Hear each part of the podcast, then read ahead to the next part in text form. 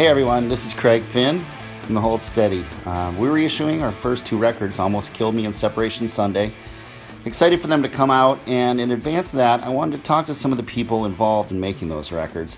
This is kind of an exercise in memory, um, remembering what happened, at least trying to remember what happened uh, during the making of those records, which was quite a while ago now. Um, I talked first, of course, to our guitar player, Tad Kubler, and um, we talked in a hotel room in Chicago uh, right before we played Riot Fest the night before. And uh, it was pretty cool. I think um, his memories largely coincided with most of mine, and uh, we started to try to piece it together. Here's a conversation between me and Tad.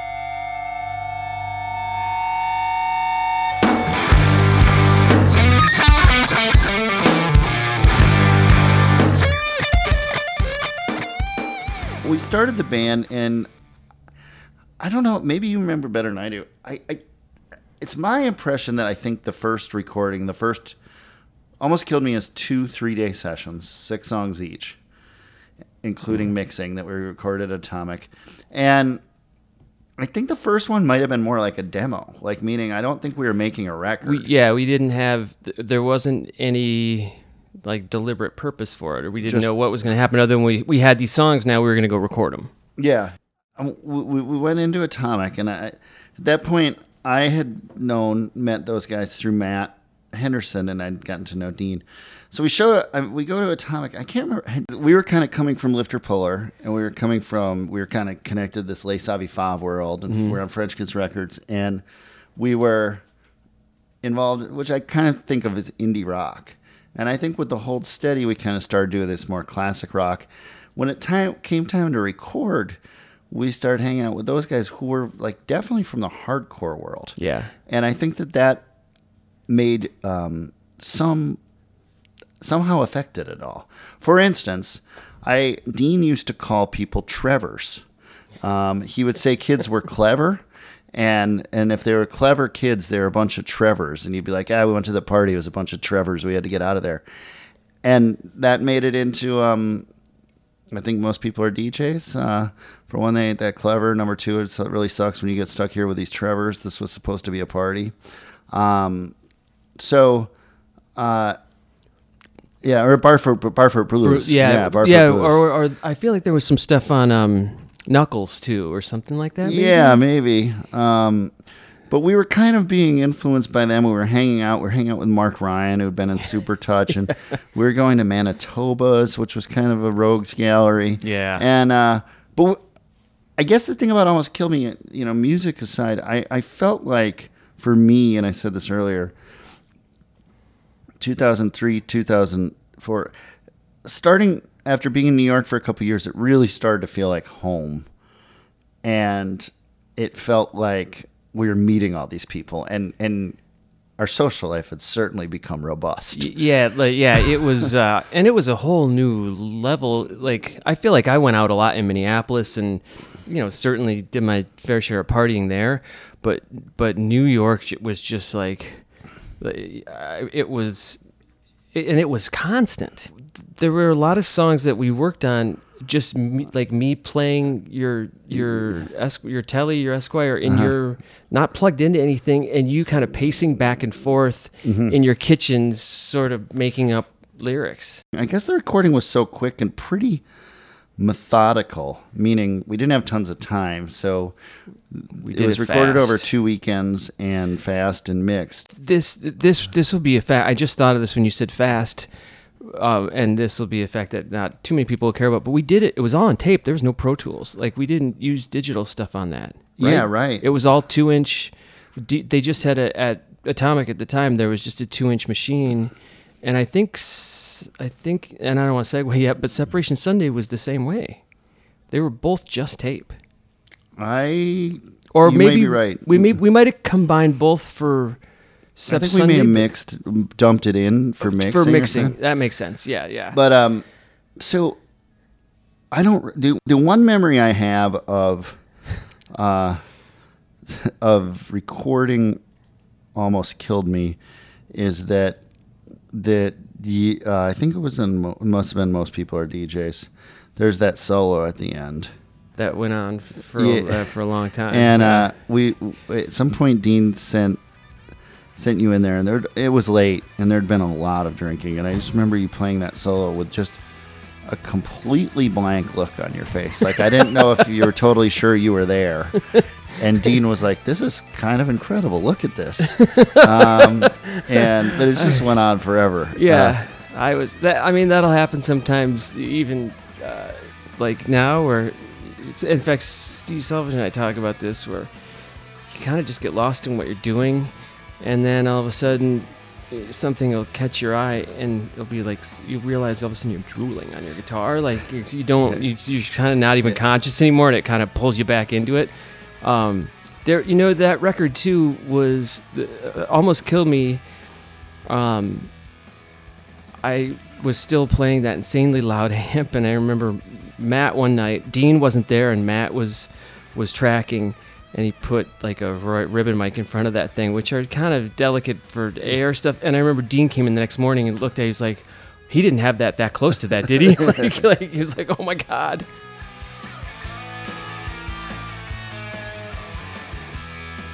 There was a there was that bigger deli that was a, around the corner, which is still there. It's called Peas and Pickles, but uh, We called it Prickly Pete's, well, didn't Dean, we? Dean, Yeah. Dean, uh, it didn't seem like really hardcore to call something Peas and Pickles, so they called it Prickly Pete's. Yeah, he's like, yeah, go, go just grab something down at, at Prickly Pete's. There was this one thing that would happen for the first, at least almost killed me for, um, Sunday. Remember we'd play like, how many brews? And then hit the crowd would all yell, so, many brews.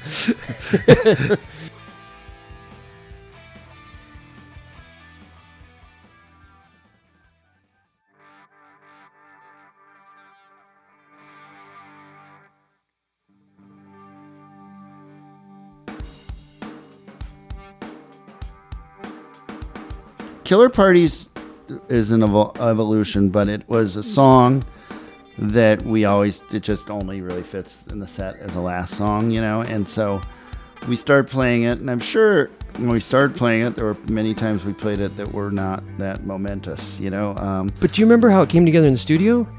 You, we had the bass line. I wasn't really doing anything on guitar, and I kept drinking more, and you kind of kept sending me back in there, being like, like that was the one thing I do remember. On almost killed me. You were really like egging me on to go to try to do crazier shit. You'd Yeah, be like, yeah. no, no. Go It's like you got. It's got to be more. Wow, wow, wow. yeah, so you kept I doing. sort of heard that song as like a um, uh, sort of a more of a Manchester, Like, uh, yeah, My Stone Roses kind of like. yeah. doo, doo, doo. One thing I think we wanted about the Hold Steady, or I was really interested in, is that so much of indie rock and where we were coming from was kind of choreography in some way. Like I'll play my part, and you'll play your part, and you'll play your part, and if we're lucky, we'll all end at the same time, you know. But there's not like much communication. So I was kind of interested in a band that pushed and pulled a little more, and I'd seen Greg Dulli in um, the Twilight Singers. Is that what it's called? Yeah. Uh, that band, a really good band that he had at one time, and they did a lot of like vamping, and he'd talk over, and of course he's really charming, and and I was like, I want to do that. I want like the band. I don't want to be like the guy introducing songs when it's all quiet. I want like the band to be kind of like vamping, and then I'd do a speech, and then we'll go up, and you know. And th- so that was something I was really interested in. We did that in Killer Parties. We would do that at the beginning of um, Don't Let Me Explode. We'd kind of like Bring it down in DJs. get yeah, bring it down in DJs. There were these talking parts, which was something that you know I don't know that Lifter Puller would have been able to do really. You know, I mean, it was like we just play our parts. So I think it was kind of, it, in some ways, it was just becoming more ambitious musically. Yeah, yeah, and and like wanting it to be sort of less rigid, Yeah. right, or just kind of less less defined. Like you know what, it may this this may fall apart totally, and and you know it might, but if it does, let's do it spectacularly. So so just you know see, let's try to pull this together. And I remember when we first started doing that, I was like, oh shit.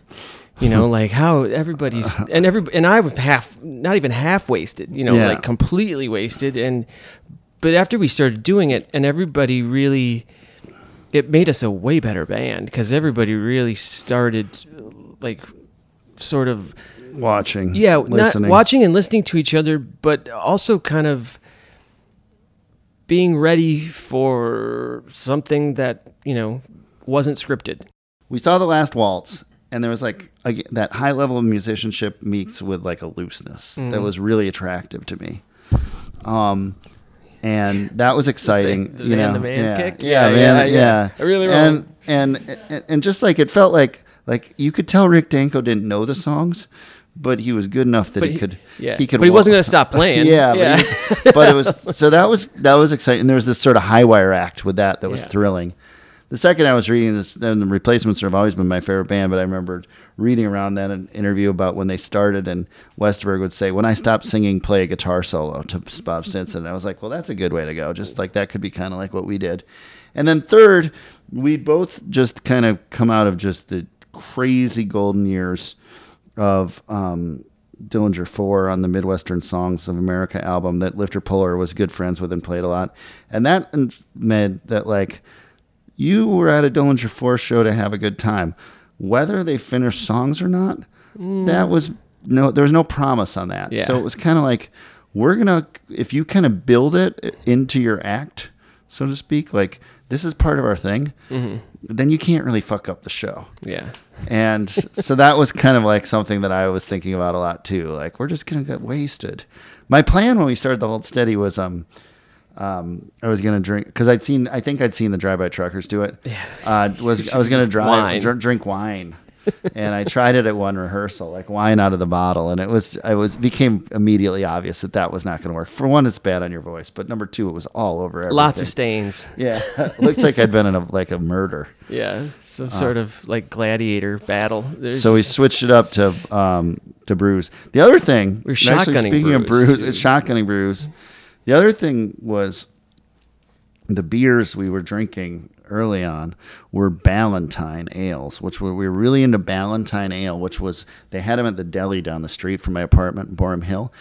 And they were covered with what appeared to be dirt, and we always joked like like not dust like like Dirt. mud like mud. dirt yeah like yeah, like like they were always had mud on the tops, and and we'd be like, oh, you got to bury them to make them good, you know. Yeah, so, yeah, So then we like wipe them off and start drinking them, and after enough time in New York, now I realize that was probably rat shit. shit yeah yeah it was not um, good stuff yeah. So, but for some reason, we're really into Ballantine's. yeah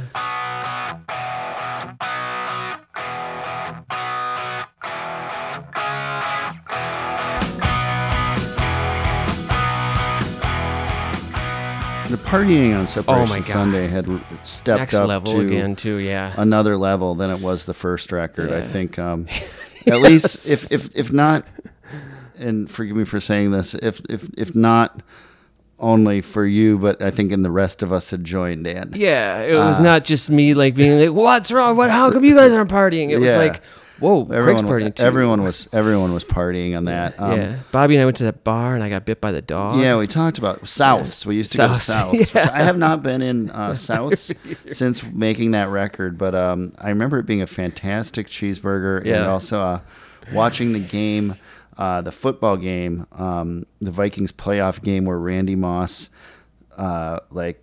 Scored a touchdown, then was like waving his butt at the Packers fans, and it was like, and I was going crazy. I loved it, um, but uh, Joe Buck didn't. Got to the part with the cattle and the creeping things. Said I'm pretty sure we heard this one before.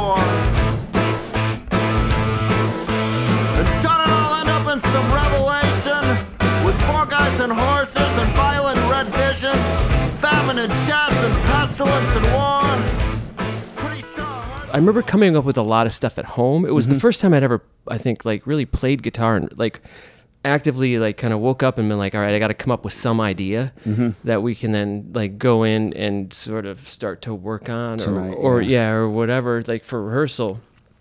And uh, um, I remember very distinctly coming up with cattle and the creeping things on this little uh, actually it was galen had like a, a Danelectro guitar, and I played that a lot in the house because I didn't have an amp or anything, and it was pretty loud because there was fiberglass things. And I was sitting on that love seat. I was trying to be quiet till you know sort of two, and um, I don't know how I. It was like the chords. I was like, my I've never even doesn't make any sense, but it sounded kind of cool, and that song came together so fast. And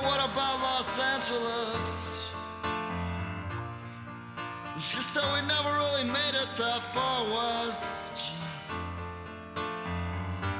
Yeah, we scored big in So I remember like kind of starting to come up with ideas, and we had played a couple of times with Franz mm-hmm. because he he we had him like host on the or he Yeah. came and played on those two th- songs on Almost Killed Me, and as we were working on stuff, I thought like, oh, we need there's like we should something else should be happening, and it's like we should get keys in here. You know, Franz works great. He comes in, he just, you know, plays. But I feel like, and I could be remembering this wrong, I feel like we kind of really had to lobby to get him to sort of become, become part of it because he was doing so many things. Yeah. They had like World Inferno and and all the other projects he had going. And he was like, "Yeah, I don't know. I don't know if I'm in time." And I'm like, "Listen, we're going to tour, and you know, you can. It doesn't. It's not going to be a lot of time."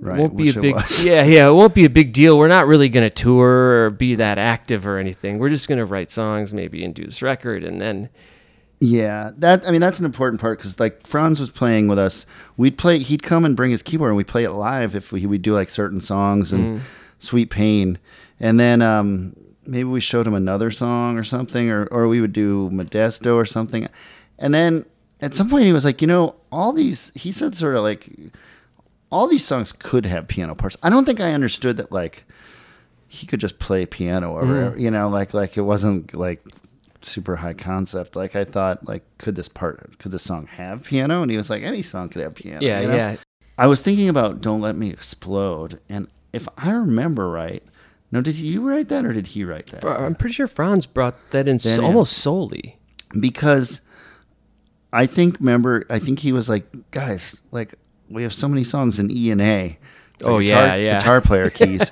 He was like, I need something in, in on a- the white keys Yeah, yeah like something white- that's not all weird yeah, chords and so we're like, well, would you got anything? And he's like, you know, and and so uh, I think that's in B flat. Mm-hmm. Um, so I think that that was like like an early uh, mark on like you know you could do, and uh, obviously the the breakdown in Stevie Nicks was a very much employing the piano. and I forgot that, and I don't know if we talked about this some incredibly late night or whatever, but I was like, I want it to be like Layla, you know, where it's Yeah, like yeah. everything dies and then the piano comes. I'm sure it was like, just like, oh, dude, shut up. No, but that's what we're. I mean, well, uh, there's this other thing that happened and almost killed me, and, and certainly Separation Sunday. And Dean, when he would record it, he would say, "This is such a bum out," meaning we were embracing pianos and saxes and tones that weren't kind of with indie rock. And I got the feeling it was going to. At times, I thought this is going to piss people off.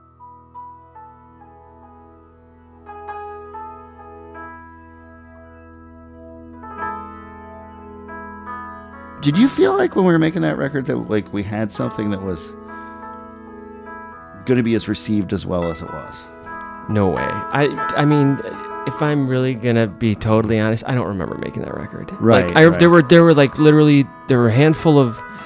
I remember sitting in the control room while you did vocals for a multitude of casualties and um and Don't Let Me Explode Mm-hmm. because I remember the the.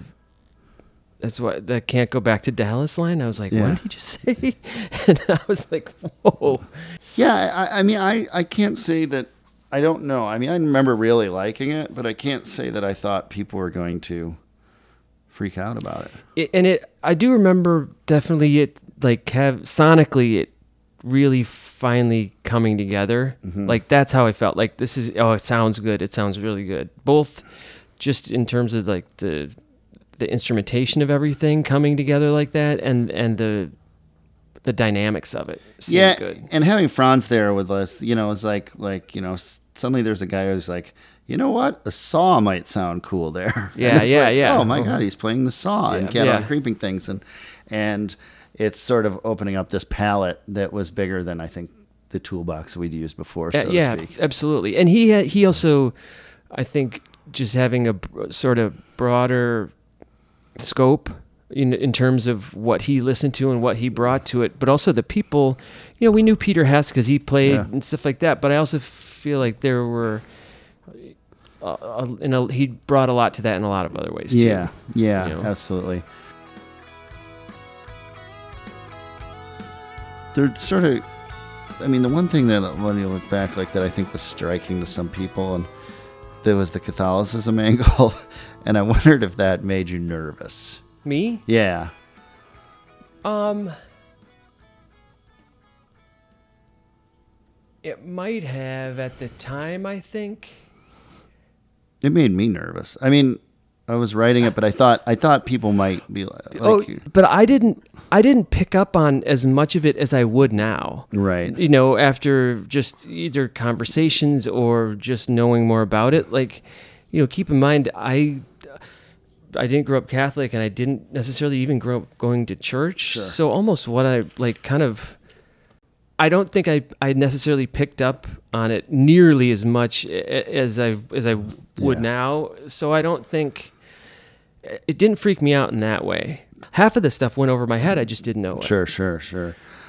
You know, Jesus is a weird thing for some people, and uh, uh, certainly a lot of rock and rollers. And um, I, I was, it was very well received. I think it was, I think it was a different angle, and I also think a lot of latent Catholics were like, "Whoa, hey."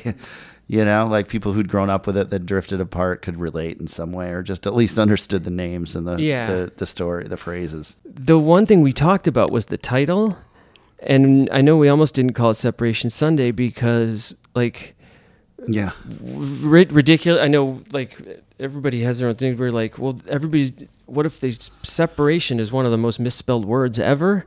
Is that gonna is that gonna be problematic? I wanted to call it youth services, and uh, and uh, and the reason I, I liked Separation Sunday better, like we came in, we lo- one of the first days we were there was a Sunday, and it was the, the like it was a what's his name? I think it was Chris Carter, the guy who used to be on the Vikings. Said it's Separation Sunday. You know, some of the teams are going to go to the playoffs. We're going to find out this Sunday, you know, who's really going to get there. And I was like, that was good. That's good. And but I remember being like, I won't be able to deal with it if I keep seeing it misspelled. And it really, surprisingly, never has been an issue. And it certainly taught me how to play, spell separation really well. Yeah, but Dave yeah. Gardner, I remember being like, you're not calling this anything but Separation Sunday. And I was like, all right, fine. nice nice nice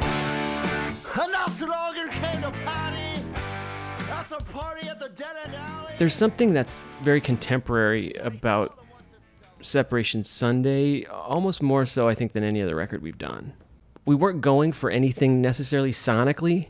I think like we like we may have been on some of the other ones, so it was we kind of just did whatever, and I think that's sort of what makes it sound that way. But I don't know. I mean, how Resurrection really feels is is a favorite, and I remember too that one that was the last song we mixed and we didn't we had to do that one at atomic because we literally used the whole 30 days at at gigantic and we didn't get that one done so we had to mix it there and i was convinced forever that i could tell it wasn't mixed on the same board Yeah. like the same console which I, I i'm so full of shit it's not even funny but um you know so so it, it kind of vexed me for a long time and then when i heard it again after Dave remastered, i'm like i can't tell where these are you know like i don't know what i'm talking about